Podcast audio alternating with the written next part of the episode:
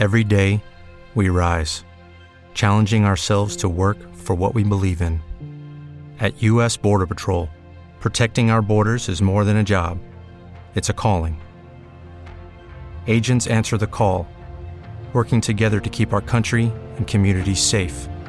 If you're ready for a new mission, join U.S. Border Patrol and go beyond. Learn more at cbp.gov/careers.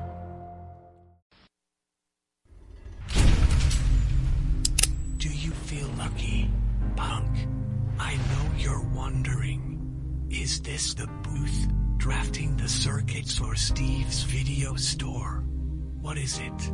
I sure know what it is. It's whoobazoo.com.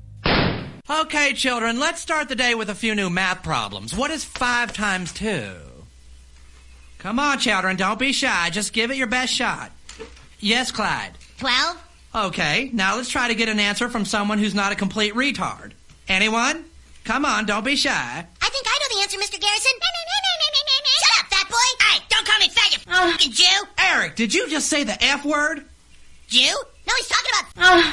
You can't say uh. fucking school, you fucking fat ass. Kyle! Why the f? No. Eric! Dude, you just said f again. Stanley! Who? Kenny! What's the big deal? It doesn't hurt anybody.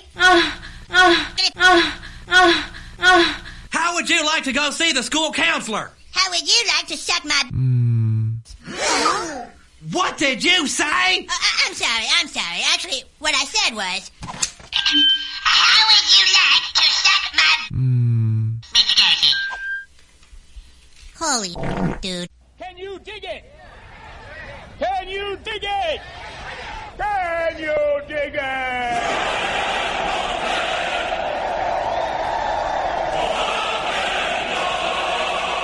This is blasphemy. This is madness. This is a booth.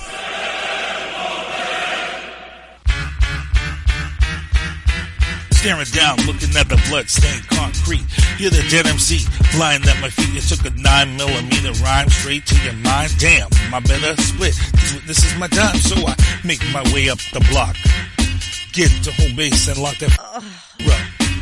Crack the Cavassier and grab the phone. Call one of my troops up. Hope the soldiers homie says, Yo, what's up? What's going on? Make it quick, cause I'm trying to get my Stella on. Nigga, your girl, I'm in the these lyrical assassins tried to pull a hit and then boom came a noise from the other room. It was the boys in blue with the SWAT crew. They got us locked up for lyrical murder. It's one of them charges that you never heard of. It's the booth. The booth. The booth. The booth. Yeah, it's the booth. The booth. The booth. Yeah, we're killing all your podcasts like the HIV virus. You want to battle this kid? Huh, don't even try this. Back the ah. up, think again, count to ten. You want to grab that mic just to get done in? It's the booth. The booth. The booth. The booth. Yeah, it's the booth. The booth. The booth. The booth. Yeah, it's the booth. Was he African? African. No. He was American, and he was like you. He looked just like you. He was Jewish. Just Wait, like okay, you. Jew. It's an odd crime for a Jew to Yeah, come no, up. Uh, pretty docile. Okay, so we have an African Jew wearing a hoodie. No, you don't. No. No. that's not what I said. Is that what you heard me say? I said he looked like you. Do you look like an African Jew? No, I look like a cop. Yeah. He was Caucasian. It was so insanely fast. Stephanie Taubin on the stand in Suffolk Superior Court. That ball had definite spin on it. Taubin describing the moments just before she was hit by a foul ball at Fenway Park in 2014. I saw him hit the ball. I heard the ball come off the bat. It came up towards the right and then came over and hit me on the left side of my face. David Ortiz hit the ball in question. Taubin was sitting in the area above home plate. The feeling of shock and emotion of, oh my God, what just happened? What's happening? Taubin is suing team owner John Henry and the Red Sox for negligence. She's asking for $9.5 million, saying the foul ball caused facial fractures and neurological damage. That ball hit me right here on my face. I heard the bones crack. Um, it just kind of knocked me. Again, I, I just, I heard my bones, the bones in my face crack, and I just felt an enormous amount of pain. A glass that had shielded the section where she was sitting had been removed back in 2005. The judge has ordered that testimony resume on Wednesday, not tomorrow. Right, it's your boy Sinister One broadcasting live from the City of Champions. You are listening to the booth. It is June 14th, 4:35 p.m. And you know what? I like when we postpone the show and we go on Thursday nights because Thursday nights you guys get a little a little spoiled because you get you get the booth for an hour, then you get Oscar Mac Radio, which is quickly coming up on its hundredth episode, and then you get drafting the circuit. So you get like a, a triple play on the whoobazoo.com. Um, as you heard before we came in, was the story from last week. Stephanie Taubin, who is suing the Red Sox for $9.3 million for negligence. The verdict came down, and she is going to get absolutely nothing. The Red Sox were found not negligent in the matter and I think this is a win-win for for those who attend games and stuff. And you know, again, a lot of people were saying, guys, in this situation, she it was a rare occasion that this happened because her seats are actually above, way up above home plate. They're the they're the posh seats. You pay a ton of money. Not regular people don't get these seats. the, the, people who get these seats are special people, and they it came out in the you know in, in the trial, and the you know the Red Sox said that these seats are special seats, and you know only certain types of people are sitting in this area, and very rarely that this happens. They do have nets. Uh, that are supposed to protect the people, but you know it happens, and he says, and they're always looking at ways to protect the fan base um, that sits in that area. So, again, you know, it's another case where the booth discusses something during the show last week, and uh, the verdict comes down, and pretty much what we, we, we said came down, and that the Red Sox were found not negligent. There was that small window there about about the glass being removed, and Ken, you said what were you, what was your thoughts on that? Well, my thoughts on that. Well, there are two things. Number one, we were talking about the uh, waiver of rights under the ticket, and I said no, that's not going to be good enough. And then we discussed that um, yeah, assumption of the risk, going to a ball game. There's you know things are so far out of left field, you can't defend against everything. Negligence, remember, does not mean anything that could possibly happen. There's something called the reasonably prudent person standard, and what basically it says is there's this invisible mythical person called the reasonably prudent person that says what would a reasonably prudent person do in that situation to protect the fans. If the RPP would have put in a glass or nets, then they're liable. But if not, then they're not liable. There was one small possibility because they had glass there and then took it down, they could make the argument that they did in fact know about it and did something to protect their fans and then took it down. But I said that was a very, you know, narrow window of opportunity and they just did not did not get through it. And I don't think they should. I feel sorry for this woman. I don't wish pain on anyone. I can't imagine what it felt like to get smacked in the face with a foul ball uh, from a professional baseball player. But I'm sorry, there was a hold on, and, and not just any baseball player. It's David Poppy Ortiz. Yeah, so. Big Poppy. Yeah, I mean, you know, I, I'm so I feel sorry for the woman. You have my sympathies, but this is one of those things like getting hit by lightning, or you know, a freak accident. A guy has a heart attack on a, on an elevator. Mm-hmm. Uh, what, what, what call? What, what do they call? Uh, what's his face? The one in Three's Company who passed away. John Ritter. John Ritter had the Widowmaker thing that no one could no one could detect unless they're actually looking for it with a neutron microscope. Mm-hmm. These things happen and they are regrettable, but that does not mean the Red Sox are responsible. Right. And you know me, I'm not a big fan of corporate America. You don't get much bigger than corporate America and the Red Sox or any other professional sports team. But now, this time, we're gonna let them skate. So the answer is when you go to a professional sporting event, you're supposed to be there to watch the game. That's why, that's why you spend all that money. So if you're there, this is just a general statement to people. If you're there on your phones, if you're there doing other things, you've wasted your money and you put yourself at risk. Watch the damn game or don't buy a ticket. Mm, yeah, you know, and they're showing a lot of these baseball games on TV, and you know, again, you've got these people in those seats, um, and they're, you know, they're taking selfies and they're if there's being seen uh, on one of the things I hate is when you're watching a baseball game, right? And you see the people that are in those behind home plate seats, and you got that one person that's on TV and they're on their phone and they've got that infinity thing going on where they're not even paying attention to the game. They're waving because they know they're on TV and they're looking at their phone to see themselves. And it's like, dude, can you sit down? You're about to witness a no hitter, and it's just, you know what I'm saying? It's just crazy, you know. So. Oh yeah, one of the problems. A uh, someone I know works out in the gym. What if you could have a career where the opportunities are as vast as our nation, where it's not about mission statements, but a shared mission? At U.S. Customs and Border Protection, we go beyond to protect more than borders from ship to shore, air to ground. Cities to local communities, CBP agents and officers are keeping people safe. Join U.S. Customs and Border Protection and go beyond for something far greater than yourself. Learn more at cbp.gov/careers. Which refers to those fans as pink hats. Those Hmm. people wear the pink Boston Red Sox hats after they won the 2014 World Series. I think it was 2014. It might have been 2004, whatever. That aren't really fans; they're just there for the event. And I agree with you. I agree with both R Squared and Sinister One.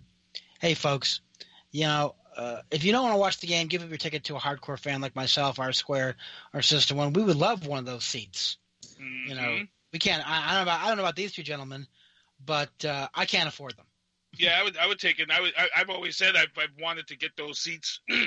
I've been. I've sat pretty much everywhere at, at, at Fenway Park, other than the. I, call them the Tom Hanks seats because he was the first celebrity to be up there when they were Mm. built. But the the Green Monster seats, I've been dying Right. to sit up there for a game. Um, and before I die, I want to sit up there for a game and and and and take it all in from from the Green Monster um, and we can go from there. But again, like I said, you know, these these those are the cushy seats, and you get what you pay for sometimes. And you know, I, like I said, I think we're all we all feel her pain that she got hit with a baseball. But let's be honest here, um, her injuries. Um, were not like some that was suffered by the woman who was impaled by the baseball bat, and she almost lost her life. That was down Right. on the, the first. I think it was on the first, like along the first baseline. Um, you know, she's it's it's a it's a tough situation. So I got we got people in the chat already. Dennis Donny was in the chat. Van Bates is in the chat. What's going on, Van Bates? Uh, he's hanging out with us. At Van Bates is actually going to be going on tour. He's got a record release. He's going to be coming on the show and interview with us. Also, speaking of rappers going out on the road and shooting videos and got new music, Jay Kinzer of the Expendables, which you all know as JK, he's been on our show before. He's a big Boston sports fan. He's going to be coming on the show next week uh, to promote his new album called Opinionated Facts. Um, if you guys have never heard the music of the Expendables before, I would say, and, not, and this isn't a reach, the EXP Expendables crew is the white version of Wu Tang Clan lyrically, and I'm I'm I'm not saying that to to pump them up because they're Boston guys and they're local guys. I'm just letting you know that when I first saw these guys, the way they put on their show, the way they deliver their lyrics, the way each guy has his own personality and delivery, just reminds me of Wu Tang Clan, and it's very tough to pull that off. So, um, Jay Kinzer will be on here next week on the booth. And again, thank you, Van Bates, for being up in the chat. Anybody, if you want to hit up Van Bates and get some of his music and check out his new video, he is in our chat tonight. Uh, hit him up. Uh, we got uh, oh wow, we got Ryan Carpenter in the chat, son of our Brockton mayor, who has an event tonight, I believe. Right, Ken? Don't they have an event for him tonight?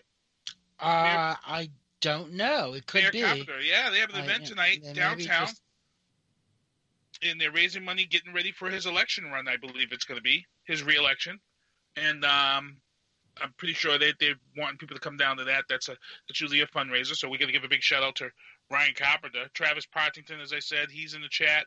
We've got um his hundredth episode coming up. He's got episode 97 on tonight, and we've got a lot of stuff to talk about. A lot of stuff we were to guys. I know we were to talk about solo tonight, but so much had happened.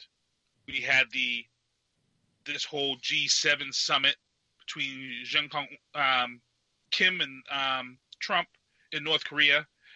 I'm going to let R Squared jump right into this because if it was lip sync battle, lip service, this is what some people are feeling like this whole thing was was just an act. Um, and, and you know what? I'm not going to steal his thunder. He wrote a very scathing piece over at whoobazoo.com that you guys got to go and check out. So I'm just going to let R Squared just jump right into this, man.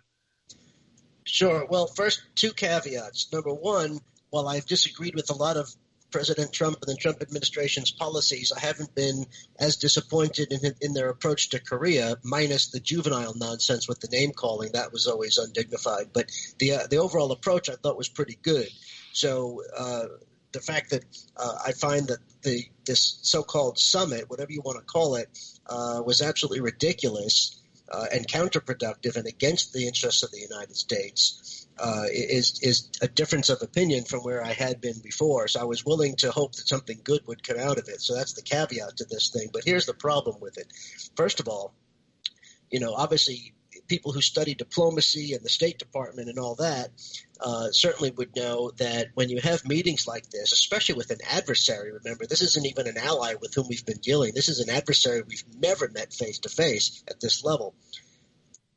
This is a process that the State Department goes through that could take years, but it certainly takes months and months.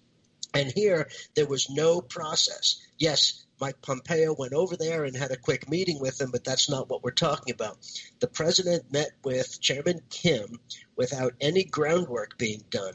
You know, he talks about publicly how he doesn't have to prepare. Well, that's a safety mechanism because he doesn't know anything. He doesn't want to be caught. So he says it. He says he intentionally doesn't prepare when he certainly has the opportunity and the ability to be prepared by his State Department and his national security team.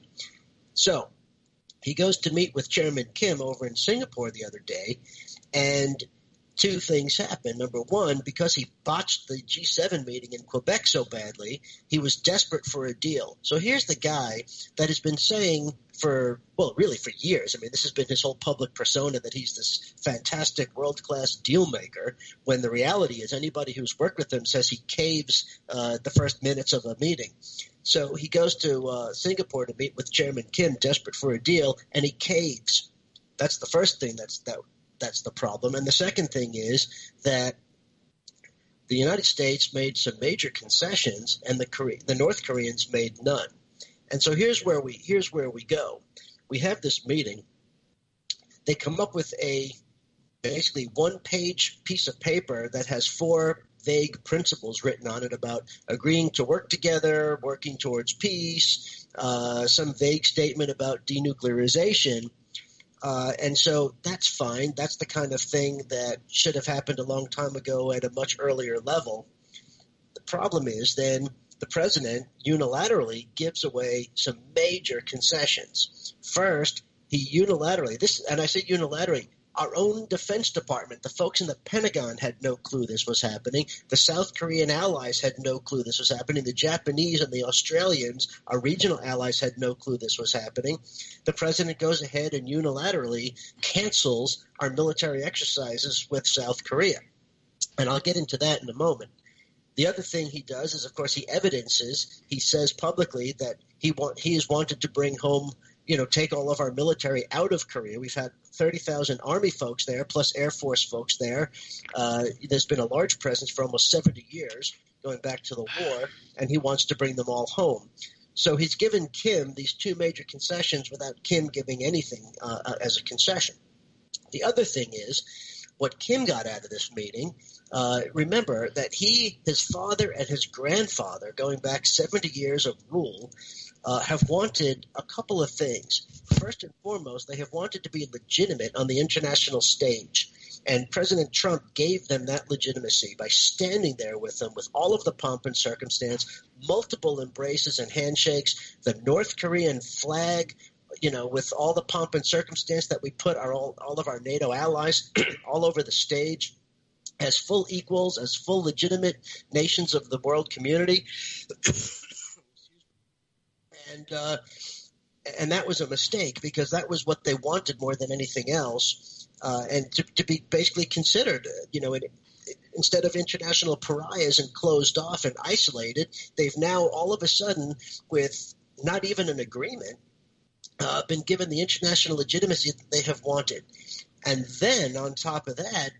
And this is if you see any of the news coverage, the president has been on multiple forums Uh, there in Singapore, he was on Fox News and some other media outlets, and then he's been on interviewed since coming back. He has continued to be interviewed in front of the North Korean flags.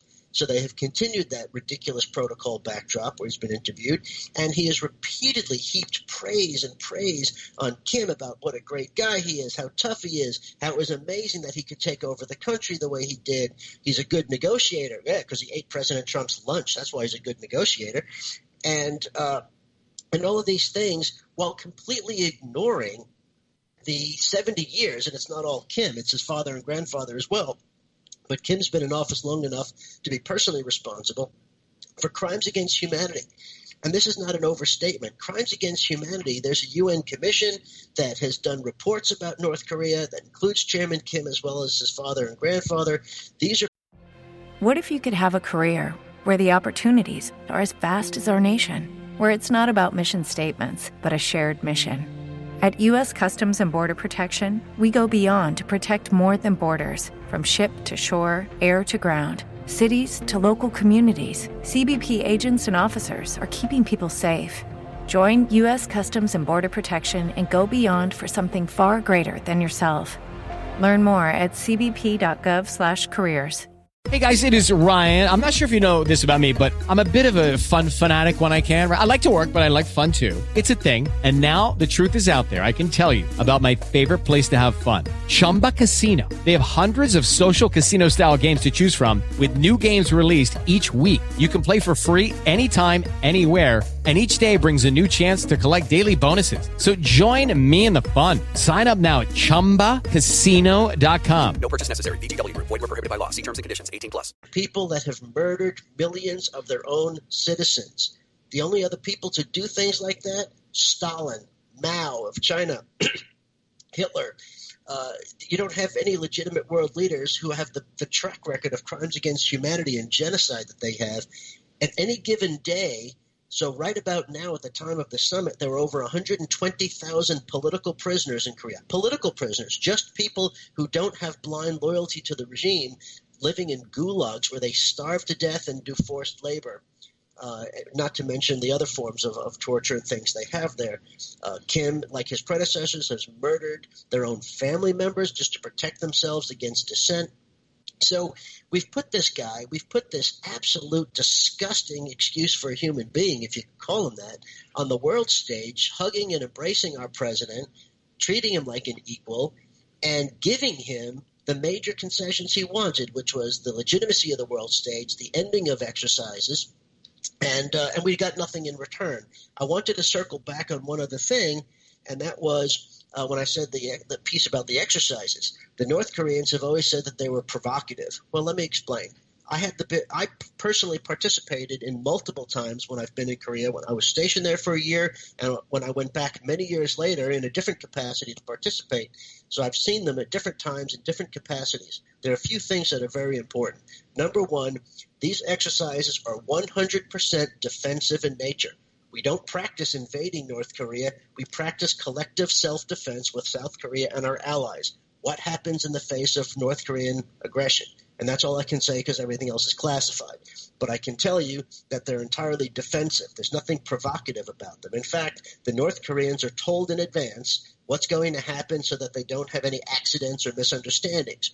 What is provocative is the North Koreans continually shooting missiles, uh, missiles over South Korea and Japan, threatening to shoot missiles at Guam, threatening their ability to hit the United States, and all of the hostility they've committed along the border, the 38th parallel, where uh, the North does these occasional incursions and you know creates havoc over there on the border with these fake invasions, and they've done artillery shelling of a South Korean island, you know things like that.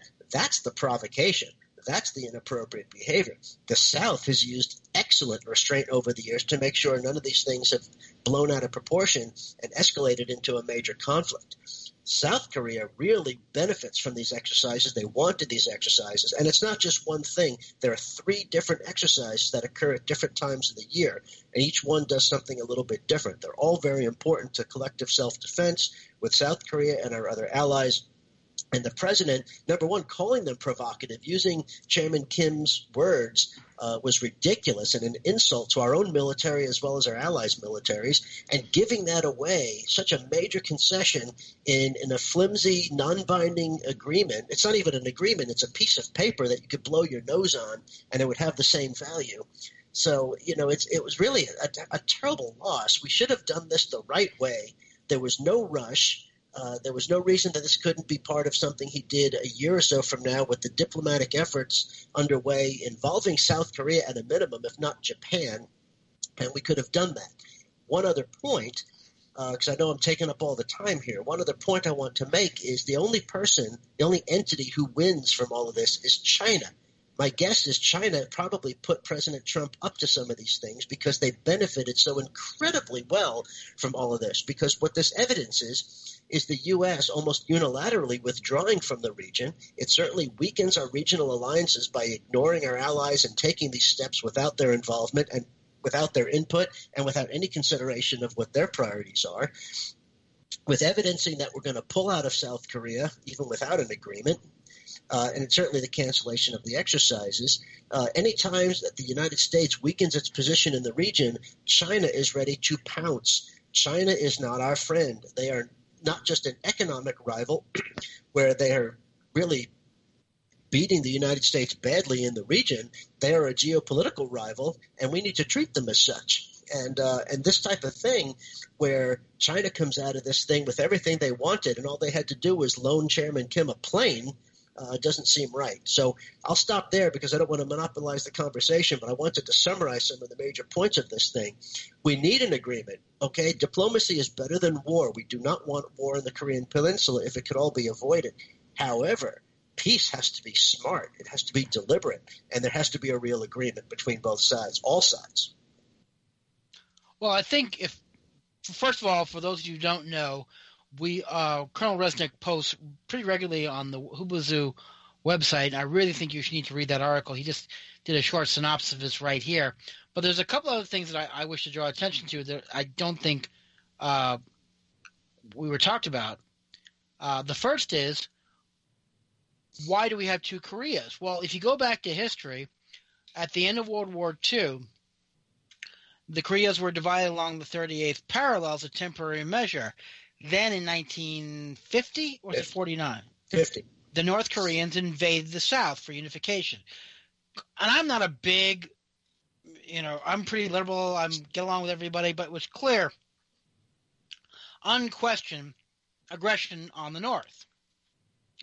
Now, since uh, then, the North has been unmitigated in its aggression not only to the South but to everybody else not only that, and I agree with what Colonel Resnick said about diplomacy is always better than war. I agree, but let's let's remember how we got to the situation. It was Donald Trump ratcheting up the pressure, referring to the chairman as Rocket Boy, referring to as fat. I mean, and then him going in.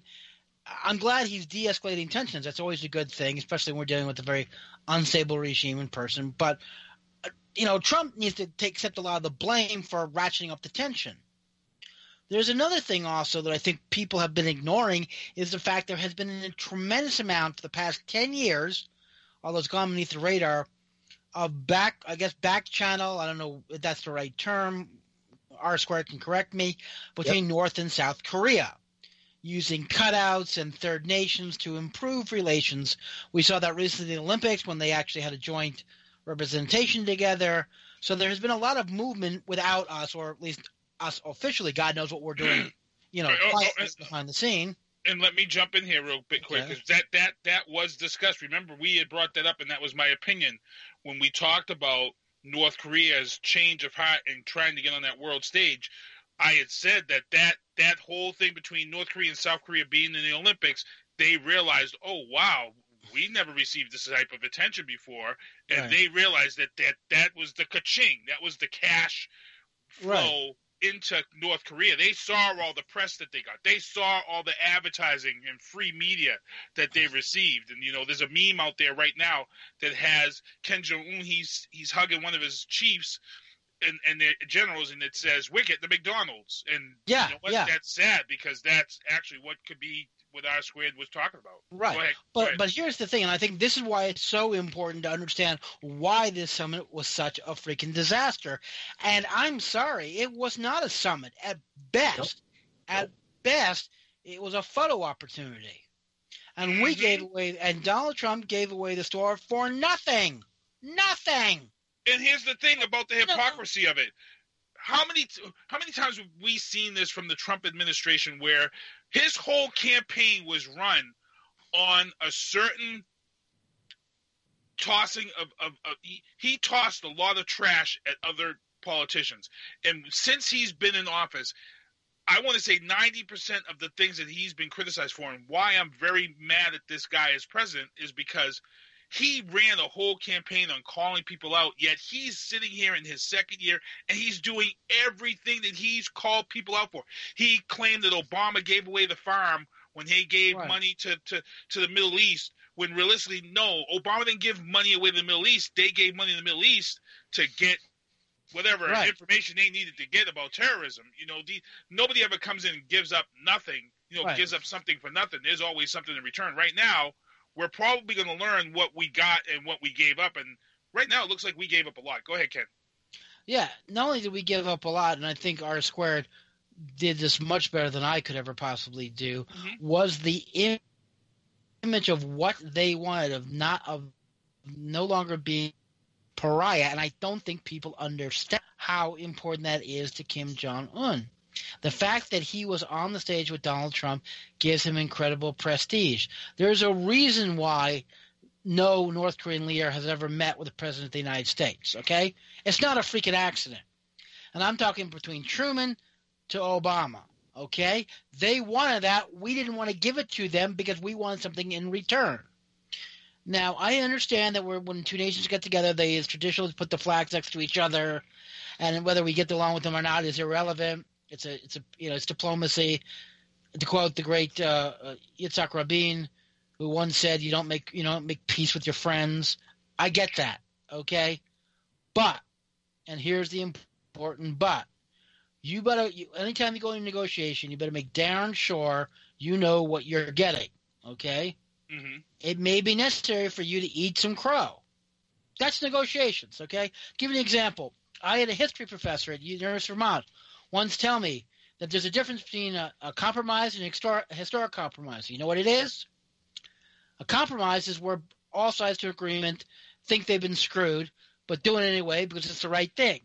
Historic compromise is when all sides to agreement know they've been screwed and do it anyway because it's the right thing to do. Okay? This was not a historic compromise because North Koreans weren't screwed. And also, I'm to, uh, it looks like Rob's uh, chomping at the bit, and I apologize. I'm hogging all this time up here. No, no, no. I, that's why I stopped. But um, I really think that Rob's comment about China, or China, as our president said, was more than astute. These people are playing a very long game in Asia. Their economy is blowing up. They are the market of the future, and they are positioning themselves to be the big guy on the block. And hmm. they are playing this North Korean card, and they're playing Trump like you wouldn't believe. And we can get into Ivanka and her trademarks and Trump, you know, his hotel deals another day. But guys, I mean, it, yes, better than nuclear war. I'm all down for that. I'm, I'm all down for anyone talking with anybody at any time, but not much. Well, and, and you know, to circle back on a couple of those points, you know, when I, I, I, I agreed with the administration's criticism of South Korea and President Moon for allowing the North Koreans to participate in the Olympics. I actually thought that was a mistake. I thought it gave them a similar position on the international stage as we just gave them in Singapore, and I disagreed with it for that. I didn't think Vice President Pence handled it well by, you know, basically turning his back on uh, on Kim's sister there. I mean, if you're gonna, you know, don't sit there if you're gonna do that. But anyway, I didn't agree with the North Koreans being included like that. So that you know that's just sort of a little bit of consistency. And then the other thing is, you know, going back, you, mentioned uh, criticism of President Obama. I was not a big fan of the Iran deal. However, once the Iran deal was signed, and remember, it was not bilateral; it was multilateral. So there are other people involved, and we couldn't get the perfect thing we wanted. Different, different issue for a different day. One thing I want to point out is, in that document, there were a lot of things The verification procedures alone was a document of about 125 pages. All right. That was just one small piece of the deal, the verification piece, to make sure that uh, that we could monitor what Iran was doing after the agreement was 125 pages this whole thing, and I, I, understand it's not a final agreement, it was just an initial meeting, but the point is there was no verification and uh, at all, not even mentioned in the in the in the basic principles of anything, uh, and, and, not even in a follow up. So you know, I, I, think that when you're going to co- try to compare the the relative diplomacy and efforts by the different administrations, I think that's a huge difference. And, and, shame on President Trump for his ongoing criticism when he goes to these meetings and immediately gives away the farm. And I'll tell you, you know, look, we, will agree or disagree. Different presidents and different congressional majorities are going to change priorities, and that's just the way that we exist in our democracy. And you know, that's why it's important to do treaties when we can.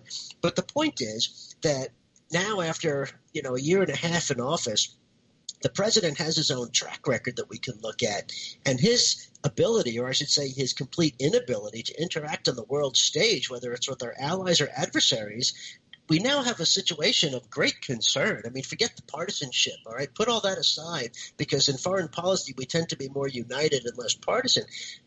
This administration is downright dangerous their incompetence and unwillingness to do the right thing, their love of dictatorships, this is not just something for a Sunday morning talk show. Our country is now, you know, being put in great danger by by by the actions, by what we I guess people are starting to call the Trump doctrine, which to me is is you know caving in on the international stage is the well, way I would describe it. Let me Go let me jump let me jump in here real quick because you make a great point, and, and, and, and you're making a point that leads to something else. And I got to thank Brenda Aldrich for jumping in and listening to the show. We've had these summits, we've had these meetings, and here's the one thing that that I don't think really jumps out to people, but it jumps out to me. When we had the Paris Accord, um, the the week that that happened, we had people right after it happened. We had some top tier people from the White House. They didn't agree. They stepped down we have this G7 meeting in North Korea, and what did we wake up to? On, on uh, we woke up to Shah and Sarah Huckabee. It's saying they're gone. Now she's clapping back and saying, "No, I'm not leaving. I don't know where that came from." But guess what? I, I firmly believe that Sarah Huckabee's gone, and I have a I have a feeling that it all plays into what happened this weekend. I think that I think these people are tired, and they, I think they know that this is a this is a farce. They know that it, that that the White House is being made a mockery of, and she, you know, she claims that she loves her job and you know this was her dream job and you know this is where she's always wanted to work. Really this is really where you wanted to work. You really wanted to work in a situation where you have to do damage control for something that the american public downright knows is lip service and they're being lied to. And it's the most hypocritical administration that we've ever had in the history of administrations. Go ahead, R Squared. Oh no, uh, no. I, I was just I agree with what you just said, and the other point I was going to make is, you know, we're at a point where you know, we, we can't sacrifice our alliances, our NATO alliances, and other regional alliances. These are people that we need to rely on. We've talked about this on the show before. We can't go it alone. We need partners, we need friends, we need allies, that type of thing. And, you know, now that we've seen not just one or two mistakes, but a year and a half of continuing mistakes, uh, there's a real danger to our country going forward. And it's time that people spoke up. The Republicans especially need to speak up. We can't just allow this. And the other thing is, you know, when, when people said, hey, how could you praise Chairman Kim that way? All right, the president had some ridiculous responses for that. But then he goes into his praise for Chairman uh, Xi of China, you know, the same way. Here's a, here's a guy that you, you know, he, he might look like a nice guy on television, but look at how he operates. He just consolidated power. He's an absolute autocrat. Uh, you know, people internally are suffering. China is one of the worst human rights abusers there is. And these are the people that the president admires and the people he cozies up to and the people he's selling us out to. Our country is being sold out to countries like China uh, who are taking over our interests in the region, and we're just pulling back with nothing. We have nothing to show for these things. This is not something where a new administration, Republican or Democrat, is going to be just easily able to change course and recover from. This is going to be lasting damage to our country, and people need to get that. They absolutely need to get that. And, the, and again, the chat is popping. I thank everybody that's in, in and out of the chat. Listen to the show. Brenda Aldridge, what's going on? Tyler Zanowski, Z Man's son, he's in the chat listening. Travis Partington, again, coming up on that 100th episode. Uh, he's got a question that Ken says he'll answer, and I'm loving how we can work this in.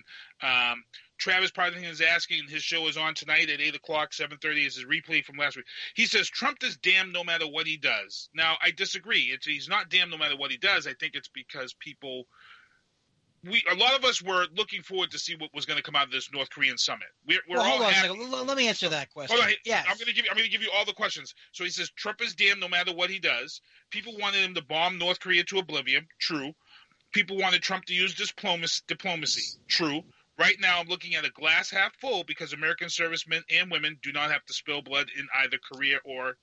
Oh, and I get that. He's he's talking from a serviceman.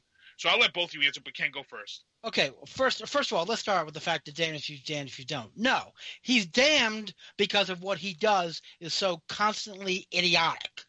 Mm-hmm. Neither one of us, neither R squared nor I nor you, bemoan the fact that Trump was using diplomacy. Matter of fact, we applauded him for it, and I will applaud it for him again. I agree. Meeting with the North Korean dictator, even if he had to do it with no conditions, was the right move. Even if we didn't get anything meeting with you had to do it. That being said, what our problem is is what he did when he got there. He could have met with him behind closed doors. He didn't have to sign an agreement. He could have come out and said, We had a very frank discussion, and I look forward to further meetings and hand it over to the Secretary of State and those people to say, Okay, now let's get a deal done. Let's get verification. Let's get a timetable. One of the issues we did not talk about was the fact that there is no time God knows when this is going to happen. You Judy was boring. Hello. Then Judy discovered ChumbaCasino.com. It's my little escape. Now Judy's the life of the party. Oh baby, Mama's bringing home the bacon. Whoa, take it easy, Judy. The Chumba life is for everybody. So go to ChumbaCasino.com and play over 100 casino style games. Join today and play for free for your chance to redeem some serious prizes. ChumbaCasino.com. No purchase necessary. Void where prohibited by law. 18 plus terms and conditions apply. See website for details. Lucky Land Casino asking people what's the weirdest place you've gotten lucky? Lucky? In line at the deli, I guess? Aha, in my dentist's office. More than once, actually. Do I have to say? Yes, you do. In the car before my kids' PTA meeting. Really? Yes. Excuse me, what's the weirdest place you've gotten lucky? I never win and tell. Well, there you have it. You can get lucky anywhere playing at LuckyLandSlots.com. Play for free right now. Are you feeling lucky? No purchase necessary. Void where prohibited by law. 18 plus. Terms and conditions apply. See website for details. And I may be dead. You know, our descendants may be dead. But again, the reason he's damned for everything he does is because he goes for the quick fix, for the quick glory, to to benefit Trump, not the country. Okay, and that's the reason. Look, I don't want to see one more service person, male, female, other, ever be put in harm's way again for any decision I support. We have too many veterans. We have too many injured veterans who are dealing with physical and the psychological scares of war because of stupid decisions. To quote the late great Senator McGovern, I am tired of, of wars being thought up by old men so young men can die in them. And I agree with that. And if Trump wants to, if Trump decision wants to go there to open up talks with North Korea with professionals, I would have been, hey, I don't like you, Trump. We're never going to be friends, but you got this one right. He didn't. And that's the reason we're having a problem with it. Uh, Squid, you want to add to that? Yeah, I, I, do. I'm, I'm I'm having a problem. I got I was in the chat and somehow I lost my connection, so I was trying to reconnect so I could see what's being posted. I I, uh-huh. I don't know what's going on here, so I'll try to play with that while we're talking. No but I I think I think Diesel just said it exactly right. I, I couldn't agree more, and I, I, will, I won't repeat it because it was said very well. President Trump was not damned either way because technically on foreign policy the country can come together and I think you'll find a, a, vast majority of Americans would like to see something some resolution on the Korea situation. It's been almost 70 years and we're losing billions and billions of dollars and putting ourselves at risk. The problem that we had and, and I think Ken said this, but the problem is is how we did it, not that we did it. The president could easily have come out of Singapore a hero for handling this the right way, and I would have been the first one to write a piece on that because I, uh, going into the meeting, I was hoping that I could continue to support his policy on Korea. The problem that we had was the you know there was way too much pomp and circumstance given to North Korea. They didn't have to have that. We didn't have to agree to that. More importantly, what Ken said is exactly right. They could have had a private meeting and said, you know what, we're off to a great start. We're going to continue. Instead, the president gave away the farm. And it doesn't matter what people's views are on Korea, on foreign policy, even on President Trump and the Republicans versus the Democrats the president, uh, by any objective standard, gave it away and got nothing for it. And that's the problem. And that's an objective, you know, factual position because if you look at it, he gave away many significant, or I should say, multiple significant things. He got nothing, not even a, a putative agreement from the North Koreans. And of course, the point is that China is going to clean up off of this as they have been doing with TPP and, and other things. So you know, it's it's a shame, but I think the president could have come out of this a hero. I really think that the country was waiting to see that and almost hoping to see that. Uh, and and he had every ability to do it, but he chose to wing it. He chose not to negotiate in good faith. He chose to just give away the farm, and that's a shame. And again, this comes down to him not having the proper people around him that handle these type of political things, these these political you know, these are people that you usually have in place in your cabinet, in your administration, that have been there for years to say to you, "Hey, you can't go about it this way. You got to get something back for this. You can't do this. You got to get this back." Here's what I'm going to keep my eye on. My eye, I'm going to keep on all these things with North Korea and all these things with China. I'm going to keep my eye out after Trump is done, and then he goes back and he's able to take over his his real estate empire and he's not in office, I'm going to want to see where his Trump stuff starts popping up after he is done with this presidency because I think we're gonna, that's when we're really going to receive a slap in the face as Americans and how much of a mockery that was that this has been made. And I, I hate to say this, I think this is what you're going to see. You're going to see a Trump whatever in North Korea. You're going to see a Trump wherever in Russia or a Trump something in, in China after he's all said and done and he's out of office. And then what what will people say then? What will people say then? They they'll be ripping them apart just like they're ripping the Obamas apart for signing a Netflix contract for you know original programming. Go ahead, Oscar. I see you laughing there in, in the sky. Well, it just it just it it. it it was funny because uh, one of the things that came, uh, I guess, the day after the summit or, or the morning after the, the meeting, whatever, uh, you know, the president was talking in, in, response to a question about how beautiful the beaches in North Korea oh, are, and yep. you know, you've got the, they're in a perfect situation. They're between China and South Korea, and what a great place to build, and you could develop resorts. You know, the same crap that he's always talking about. He's always mm-hmm. thinking about his business and not national security or, or international economics. And uh, you know, I, I think it was Nicolle Wallace uh, the other day on her MSNBC show, which is a great show if you really want to get a one hour good dose of news. She uh, she was laughing hysterically, and I don't know how many Florida listeners we have, but she was laughing hysterically with one of her guests talking about this about how he's trying to create the Boca Raton of the region, and so yeah, so I think whether you live in Florida or not, everybody has a vision of Boca Raton. It's a you know a ritzy beach community here in South Palm Beach County. Uh, I do not live in Boca Raton. I refuse to live in Boca Raton. Uh, I got the joke and I was laughing along with it, but it was a great visual about how warped his view of the world is. That that's what he was looking at is building, you know, the Trump National Golf Course of Pyongyang and uh, and some beachfront resorts when you've got millions of people that can't even eat one meal a day. Ken and, and, and Ken, isn't some of these comments that he makes aren't they kind of borderline? Conflict of interest? Him being borderline. President? Borderline was oh, here we go. Full, ago. full diesel. yeah. Is that boring? no. It, go ahead. For those of you, okay, I'm going to try to keep calm. no, full diesel. Yeah.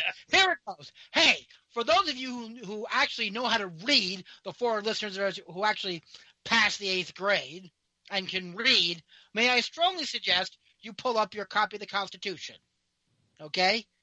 And go to something called the Emoluments Clause. And that says basically that if you're a sitting president, you cannot get gifts or other things of value from foreign governments. Okay? So every time Trump opens his big, fat mouth about putting a resort any place, that's a violation of the clause. Okay? because it benefits him in a foreign country. Are we paying attention yet, people?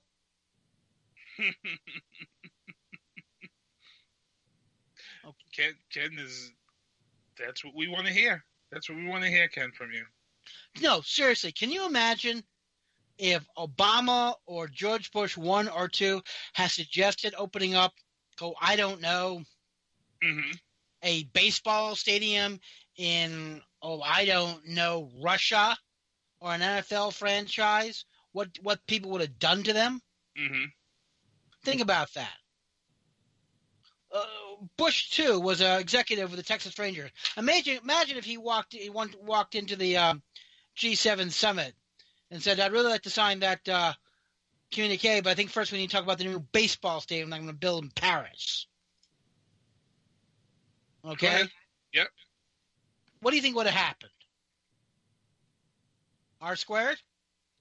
Well, you know, I mean, obviously, you've got a whole different set of circumstances because you've got leaders uh, agree or disagree on policy who had the apparatus around them. And number one, even if we disagreed with them, I think nobody could claim that they had they were working actively against the interests of the United States. And I think that's a huge difference between what previous administrations were, whether I agreed or disagreed with their policies. Uh, I never thought for a moment that those leaders were actively working against the interests of the United States. And unfortunately, after 18 months, I'm convinced that this president is. And that's a dangerous difference.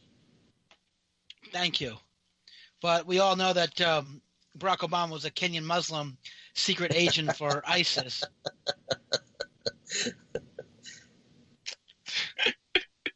Oh man, that, great, great, good, good full diesel. Hey, I'm hearing, I'm hearing, I'm on Facebook Live, and I'm hearing we're having a Facebook Live issue. I don't know how true that is.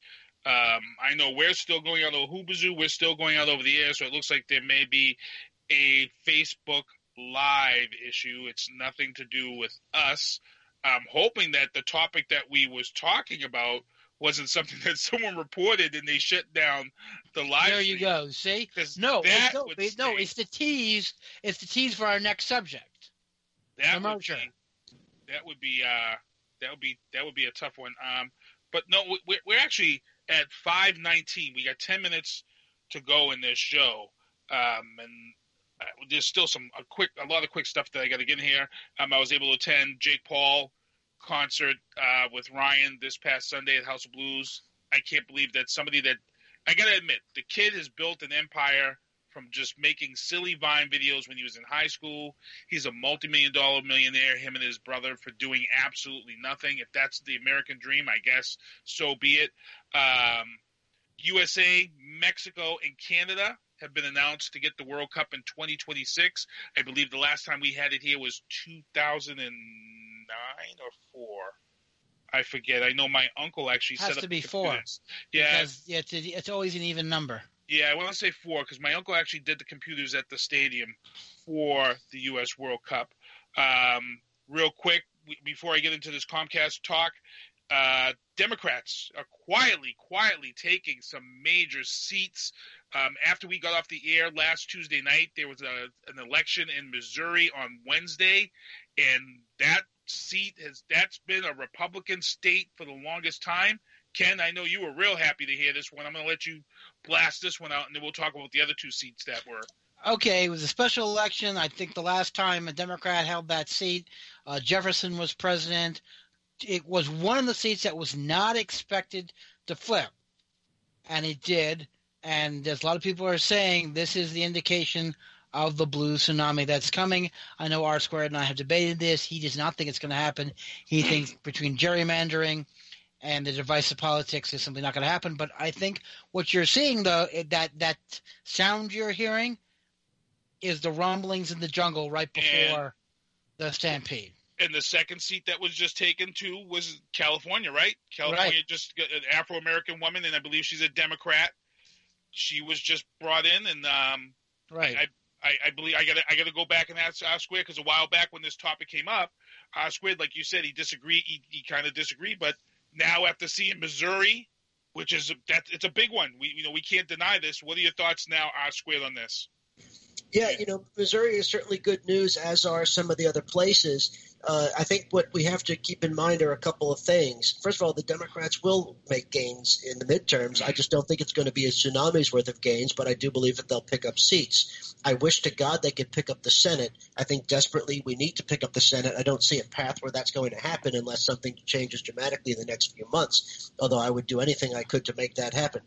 Uh, but going back to this, I think what we have to not lose sight of is the fact that while these are Democrats who are winning, uh, we have to look at the local politics involved in some of these races.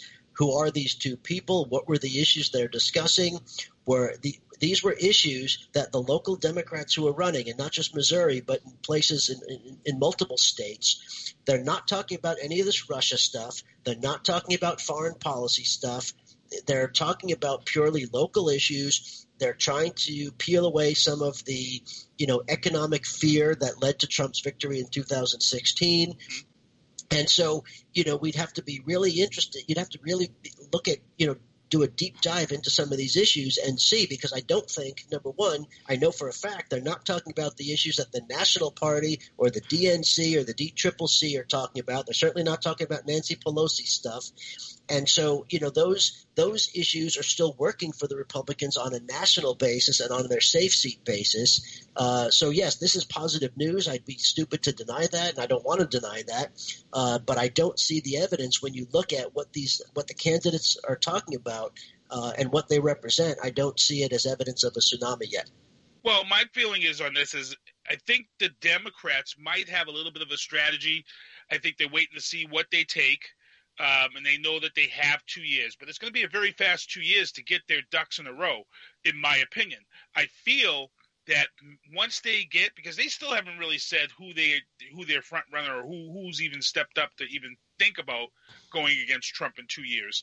Um, the question here is going to is going to be is who's going to take that front runner position, who is stepping up, and who's going to be that credible person um, who's going to run. There's a lot of stuff out there, but right now it's all rumors, and I'm, it's not even really worth mentioning. But again, if these seats are turning like they are, and you make a great point, they're turning because people are mad at that local level.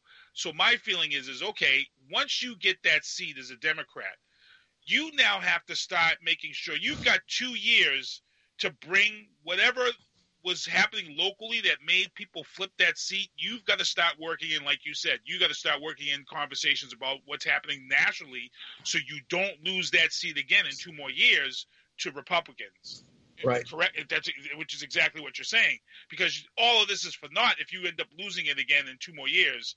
When, when these seats become you know because I, because I believe most of those seats are, are two year seats right yeah, and I could tell you, know, I, I spent a couple of years in Missouri, and I lived in the Ozarks, which is the southern part of the state, as opposed to the northern. You could almost like California, you could just divide Missouri into a couple of different places, a couple of different, you know, different places. But uh, you know, Missouri is not voting Democratic. Okay, uh, they've got pretty much, I think, yeah, because Kander lost when he ran for Senate. So for the most part, the Republicans control all the statewide offices except for Claire McCaskill, and she's still in very big danger of losing her Senate seat. And you know, people obviously can rank order the various senators how they wish. People like different people. I've always thought very highly of Claire McCaskill as a senator. I've actually met with her and spoken with her on military issues. I think she's wonderful, uh, and she's about to lose, and I think she's one of the best senators we have. So, uh, you, you, know, that's why you, you, can't overstate what's going on in, in Missouri. I, I, hope I hope that, that November proves to be different, but that's just what I see. Ken, you want to add to that before we touch? Yeah, I, I, I, respectfully, I just I disagree. I do not think I agree with what certain what Oscar said, and he's basically copying what Tip O'Neill said. All politics is local, and I agree. And that's what's happening right now. A lot of these politicians who are up and coming are talking about local politics, but I don't think that the uh, Senate is that out of reach. We've got toss-ups in Nevada, Arizona, Florida, just to say the least. Missouri is always going to be a difficult state for Democrats but Claire McCaskill has been winning elections where she shouldn't have won for years. And believe it or not, we also need to look at the map because there are also states that may be in play that no one thought, like Tennessee. Okay? Tennessee, they're saying in play that could be in play, so, and also Nebraska. And here's the thing: people got to remember the old joke about a week being eternity in politics. Things have not gotten better for Trump. and his supporters. Okay? And they're getting worse day by day. I mean, uh, he he had what they call negative coattails, which means he came in and he had didn't bring anybody with him. And here's the other thing, historically speaking, midterm elections are usually not good for the party in power in the White House. As a matter of fact, the last couple election cycles have been absolutely disastrous. Going back to Clinton in '94, Bush in 2002, Obama, they've been got to quote Mr. quote the former president a shellacking, and that's when things were, well, I dare say sane, but less crazy than they are now. I can only imagine what people are going to think about come November. And here's the other thing: I, I'm actually working on a blog piece for our site. I'll give you give you a little bit of a little foreshadowing. We are not going. No one is going to convince Trump supporters to change their mind. They're immune to logic, no matter what you say. But here's the thing: a record number of people did not vote in the last election. Forty-seven percent of the registered, and I'm just talking registered voters, not you know uh, potential voters, didn't vote. You, I believe, are going to see an incredibly drastic change in this one because if you look at the people who are winning, both on the local, county, and state level, you have people here who have not been groomed by the party. They are outsiders, and they are coming in in droves. I've been active in politics for 50 years. I can honestly say I don't think anyone can ever say you can look at a point and say the amount of people who are entering politics for the first time and winning across the country at all levels has, ne- has never seen that. And I think that's the revolution that no one is paying attention to.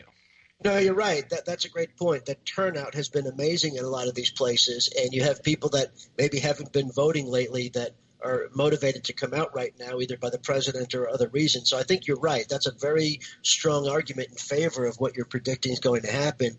And I hope that we get that turnout. I think we will have a slightly higher turnout than normal for the midterms, which normally don't get a high turnout. I think the turnout will be higher than normal, and I think it will be more blue in nature than normal. And certainly, you're right about it going against the, the party in power. And with the Republicans' complete control of the government, there's there's nobody else to be mad at. But uh, it's just really what we're disagreeing or what we're debating is what's the extent of it going to be. Uh, I've said all along, I think that the Democrats can retake the House. I think it's going to be harder than they think, and it's certainly going to be harder with Miss Pelosi. Hello, it is Ryan, and we could all use an extra bright spot in our day, couldn't we? Just to make up for things like sitting in traffic, doing the dishes, counting your steps, you know, all the mundane stuff. That is why I'm such a big fan of Chumba Casino. Chumba Casino has all your favorite social casino style games that you can play for free anytime, anywhere with daily bonuses. That should brighten your day a little. Actually, a lot. So sign up now at ChumbaCasino.com. That's ChumbaCasino.com. No purchase necessary. VGW. Void were prohibited by law. See terms and conditions. 18 plus. With the Lucky Land slots, you can get lucky just about anywhere. This is your captain speaking. Uh, we've got clear runway and the weather's fine, but we're just going to circle up here a while and uh, get lucky. No, no, nothing like that. It's just these cash prizes add up quick. So I suggest you sit back, keep your tray table upright, and start getting lucky. Play for free at LuckyLandSlots.com. Are you feeling lucky? No purchase necessary. Void where prohibited by law. 18 plus terms and conditions apply. See website for details. Charge because that is a that is a valid issue for a lot of voters. I know we can scoff at it, being you know a little bit more informed and realistic about how Congress works, but for a lot of people across the country, that's a real issue. Uh, the Republicans have done a great hatchet job on her, like they did Hillary Clinton for many years, and it, it's an effective ad campaign. It just is, whether we like it or not. And the other piece is that. Uh, you know, for the Senate, uh, clearly the Democrats have some seats that they have to hold. Bill Nelson is behind here in Florida. That's a travesty. Rick Scott is a corrupt piece of garbage, uh, but Bill Nelson is behind. He, he, he's well liked. Rick Scott is running a very clever campaign where he is speaking nicely about Nelson and just saying it's time for him to go. Where the super PACs that are spending millions of dollars are slamming Bill Nelson. So Scott's having it both ways, and it's cleverly working, and he's ahead. Uh, and Claire McCaskill is behind, and she's not going to have a Todd Akin this time.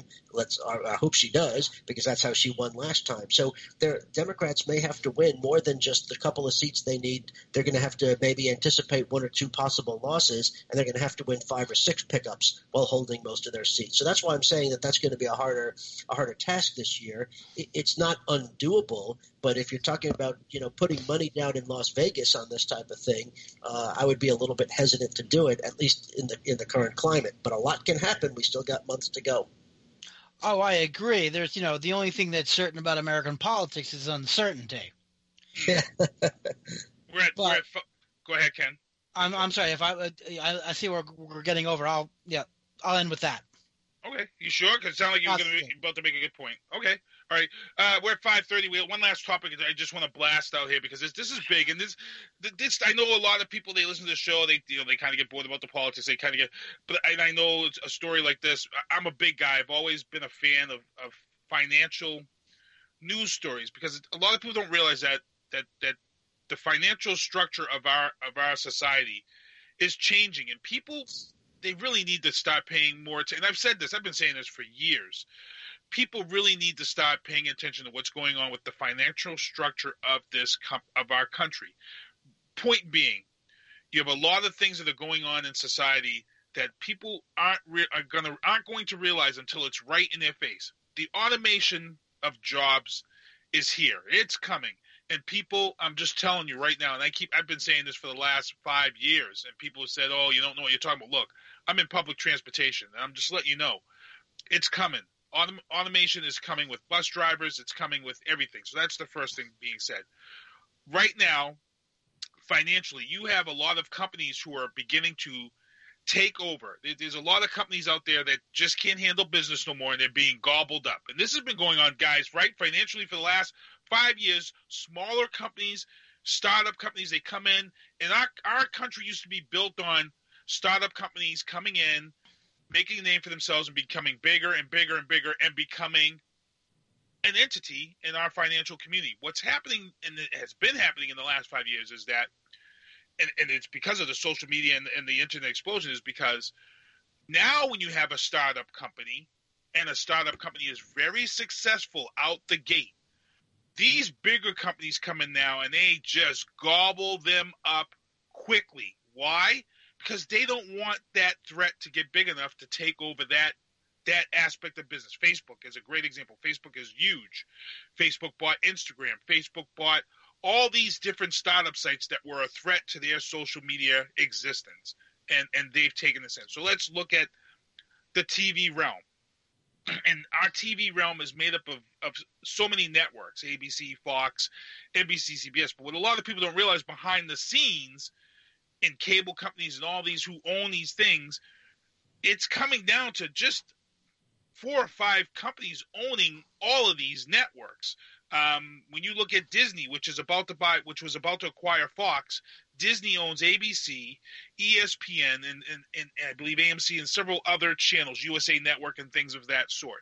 Um, Comcast has now jumped in, and they've made this this plan that they wanted to acquire Fox and put in a large bid for Fox to steal it away from Disney. Now, Comcast, which everybody, when you mention Comcast to people, all they think of is Comcast as that aggressive, pain in the ass cable bill that they have to pay for every month. Nobody really knows really what Comcast does. Not many people know it. They just know it's the cable provider for their TV at home. Cable Comcast is they own Paramount Network. They own NBC. They own a lot of stuff, people and they're about to purchase Fox movie division at 65 billion. And here's why this is big. The, the, the feds were looking to step in and, and claim this as being a monopoly. And we talked about this a little bit last week, and you know people were worried about it, but they said you know the feds were going to look into this. And guess what? At the twelfth hour, it happens. That the feds come back and they turn around and they just ruled that the Time Warner accusation by AT&T is legit. It can be done. Um, this whole argument of creating a monopoly has been thrown out the window, and it's very scary, people. And I know Ken, you're a big finance guy. To me, seeing this monopoly thing thrown out the window, I think the last time that I saw a company go down for creating a monopoly was EA Sports when EA Sports signed their agreement with the NFL. EA Sports signed a an agreement with with the NFL, and they still have this agreement with the NFL where nobody else can make an NFL video game. Um, EA Sports lost, and it was claimed that they were creating a monopoly. They lost, and they had to pay all this money. So, my feeling in this matter is, is people really need to realize what is going on in society today because it's a big deal. Comcast is coming in sixty-five billion dollars to take Fox to add to what they've already. And, and R squared was unaware, and then when I explained it to R squared, R squared, you were kind of blown away, correct? Like you were unaware that this was going on. Well, I didn't hear the latest thing from today. I, I was aware, you know, of what they've been doing for years, but not the latest thing that you uh, that you mentioned earlier today to get ready for the show. I didn't realize they upped their bid for Fox. Yeah, yeah. Once that thing came down, that that you know that that that AT and T can acquire Time Warner. Um, Ken, I'm going to let you explain the legal side of it. It set what we talked about last week. It set a precedent, and Fox and, and, and Comcast immediately went right to it. It was like within two hours, Comcast was already all over the verdict and was like, "Whoa, here we go. We can do this." And and and here's why: because Comcast, in their bid, they had told Fox that, okay, here's the deal: if the feds come in and and you agree this deal, and if the feds come in and claim it's a monopoly, we're going to pay all the fines and blah blah blah. And I'm going to let Ken explain this. Um, now that it's been a precedent has been set, they don't have to worry about these fines. They don't have to worry about anything. How how big is this, Ken? Because people don't. Well, it's it's one of those things where it's huge and it's. Both the same sound ridiculous. What the what the trial court ruled, and this is a very important thing, that the merger did not affect customer choice because of the fact what the court ruled for the first time, the majority of Americans are getting their news and entertainment from non-traditional sources, i.e., Facebook, things like that. That is a very controversial decision because what the court did for the first time would look and not look at okay, there's X amount of cable companies out there. How much do they, are they each individual cable company own? Just as the people getting cable TV. What the court looked at is information in general across the entire spectrum. Is that fair? Was it? Is it a fair? Was it a fair It's assessment? One of those things where it's probably logical. It's one of those things where congratulations, good idea, bad execution. Mm-hmm. There is no question that uh, the landscape of how we get information is changing. What the court failed to consider was, hey, yes, the landscape may be changing, but access to that, but the people who control the access to that landscape are the guys you're talking about. So yes, there may be people getting information from Facebook or Instagram or whatever, but to get to that, you have to go through the cable companies, and that's where they screwed up. And I think that's where the appellate court. And here's the thing where, you know, I, I look, it was a bad decision and horrific. However, it's going to be appealed. So Oh, you think- not. oh, you- oh, you think so? Oh yeah, it's going to be appealed. And how do you think that's not- going to? How do you think the appeal is going to fare, and what are they going to use to defend it? Well, you know, to, to Um, try to. I I think. uh, Well, it really depends. I don't know. I mean, it's a very technical issue. I think what could happen is they could work out some kind of deal where it's not as bad as people think. This is chapter one of War and Peace. That's what I'm trying to say. Stay right. Well, like, like, I said, let's see what's going to happen because, because there's another issue. Go ahead. The other issue is, and the, and the big story that no one is covering, is net neutrality. Because remember, the Senate voted to overturn the FCC's decision. Yes. Yep. And if that goes to the House, which there's there's a 50-50 shot, that could have effect on the court's ruling. Because the court based some of its ruling on the fact that the idea that they were that, that we were getting out of the regulatory business as to access, and now it's coming back in. So what they may have to do, if the House overturns it, send it back to the judge and go, wait, we've got a change in law here. You need to reconsider this. So we, so again, we still have to keep an eye on this and see how it Yes. fares. This well, was Go ahead. you know, this was this was to give you a football equivalent. At the end of the first quarter, your team's down 14-0. Not good position to be in, but you got three quarters, three three more quarters of football to play. Can you get your head out of your butt and play the game? Mm, that's good stuff. So yeah, like I said, people I know a lot of people don't follow this stuff, but you gotta. These are the things you got to pay attention to. Like, you know, a lot of people don't realize that Amazon is is quietly taking over shipping and everything. You know, It- Yeah. It's there's a lot of things coming down the pipe that people don't realize. Your malls, as you know it, are drying up. Why? Because everybody's going with a one central place to stock all their items, and Mm. Well, they're, hold on they're a second. shipping. They're shipping out everywhere, and it's getting crazy. No, no, no, no, no, no. And I'm gonna I'm gonna throw some cold water on you, Sinista Mm-hmm. One. I'm sorry. Go ahead. We in the Northeast tend to look around the Northeast and say that just because it's not happening in the Northeast, that means it's not happening anyplace else, or it's happening in the Northeast, it's happening every place else. Mm-hmm. In the Northeast and on the West Coast, and in certain urban areas in the South, i.e., Miami, Dade County, Dallas, Fort Worth, those areas, we overbuilt malls. We put there was too much capacity and not enough interest, and they are getting turned around by Central, where shipping is effective. Out in the middle of East, East, you know, but bingo. I can't see what I really want to say. When you don't have where where shipping is not efficient, you still have malls. Yes, correct. So, think- and that's an important thing to understand. Yeah, the reason why Amazon is very successful is because it can get a lot of products to a small geographic area. For example, there are more people that live within the I 128 corridor here in Massachusetts, okay, than live in the entire state of Montana. Okay? Mm-hmm. There are great swaths of this country where there literally no, nobody's living.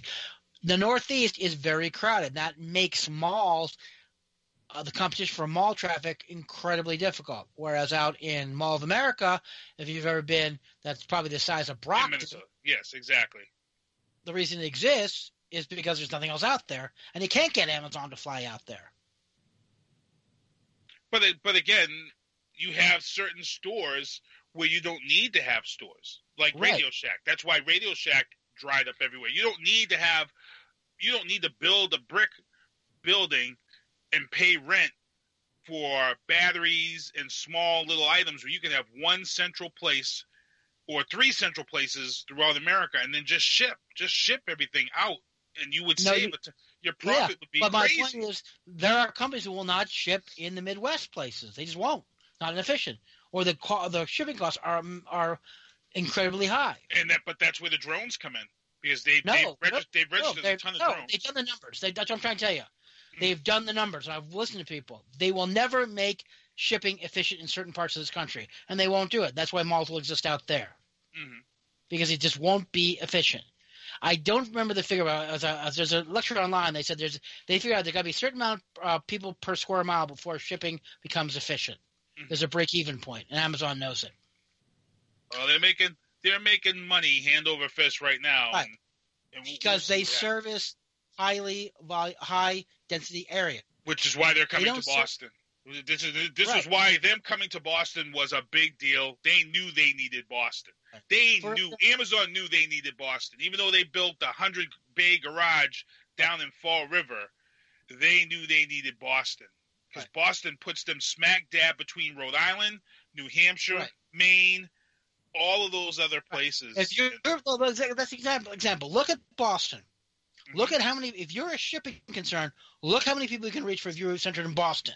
Okay. Mm-hmm. Now take the same same people and stick it in Orlando. How many people can you reach in Orlando? Quite a few, Really? right? No. If you leave Orlando, Mhm. or you, you t- let, let me tell you, take take these cities out of Florida: Jacksonville, Tampa, Orlando, Miami. Okay. What do you got? Take those cities out. R much. squared. What do you got? Well, there's there's certainly not a lot left. I mean, you've got the big you. cities, and then there's a whole lot of uh, you know swampland in the middle. Right. That's my point. Is but in Massachusetts, outside you take Boston out of the equation, you still got Providence, Hartford, you know, all these other major cities. Yeah. Yep. You don't Oh, have that. In, in, that's what I'm saying. Well, we'll have to see what happens because it's it's growing fast. It's getting very interesting, and uh, it was good stuff. Hey guys, we're at 5:45. We're a little bit over. Uh, Travis Partington, Oscar Mike Radio, episode 96 and 97 will take off tonight at 7:30, followed by drafting the circuits. Uh, there's some news on the forefront for these guys. They're going to be talking tonight, and um, other than that, we're, we're going to try to get in solo next week.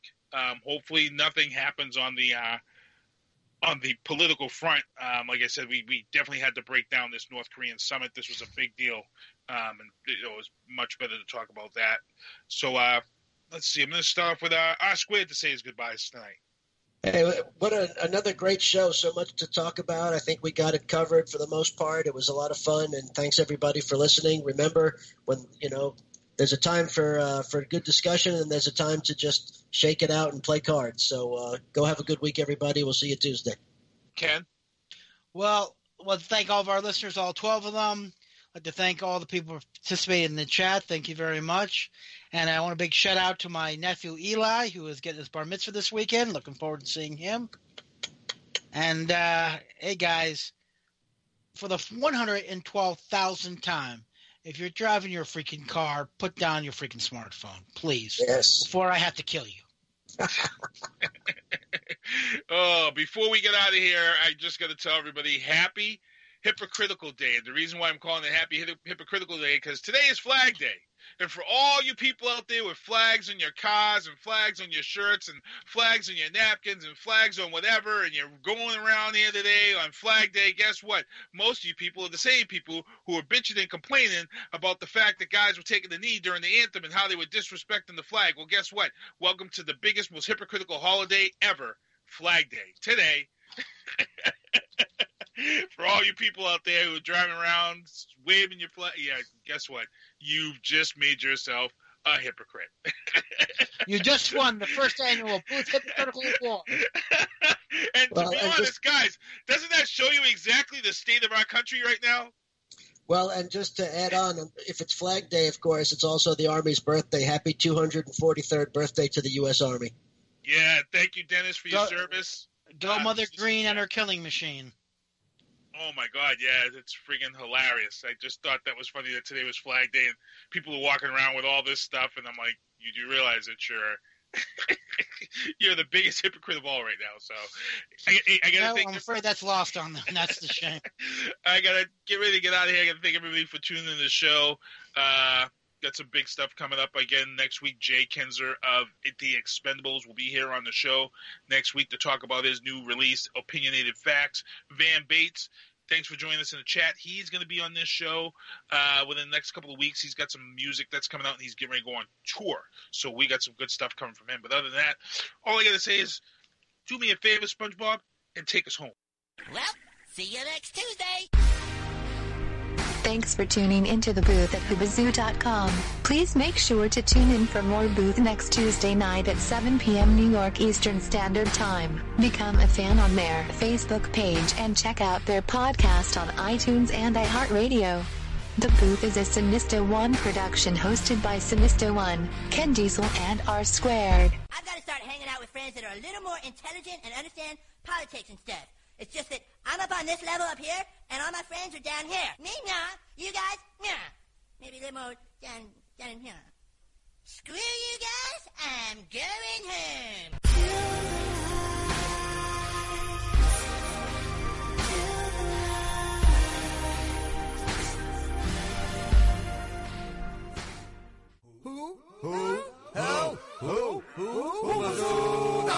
Hello, it is Ryan, and we could all use an extra bright spot in our day, couldn't we? Just to make up for things like sitting in traffic, doing the dishes, counting your steps, you know, all the mundane stuff. That is why I'm such a big fan of Chumba Casino. Chumba Casino has all your favorite social casino style games that you can play for free anytime, anywhere with daily bonuses. That should brighten your day a little. Actually, a lot. So sign up now at chumbacasino.com. That's chumbacasino.com. No purchase necessary. Group. Void were prohibited by law. See terms and conditions. 18 plus.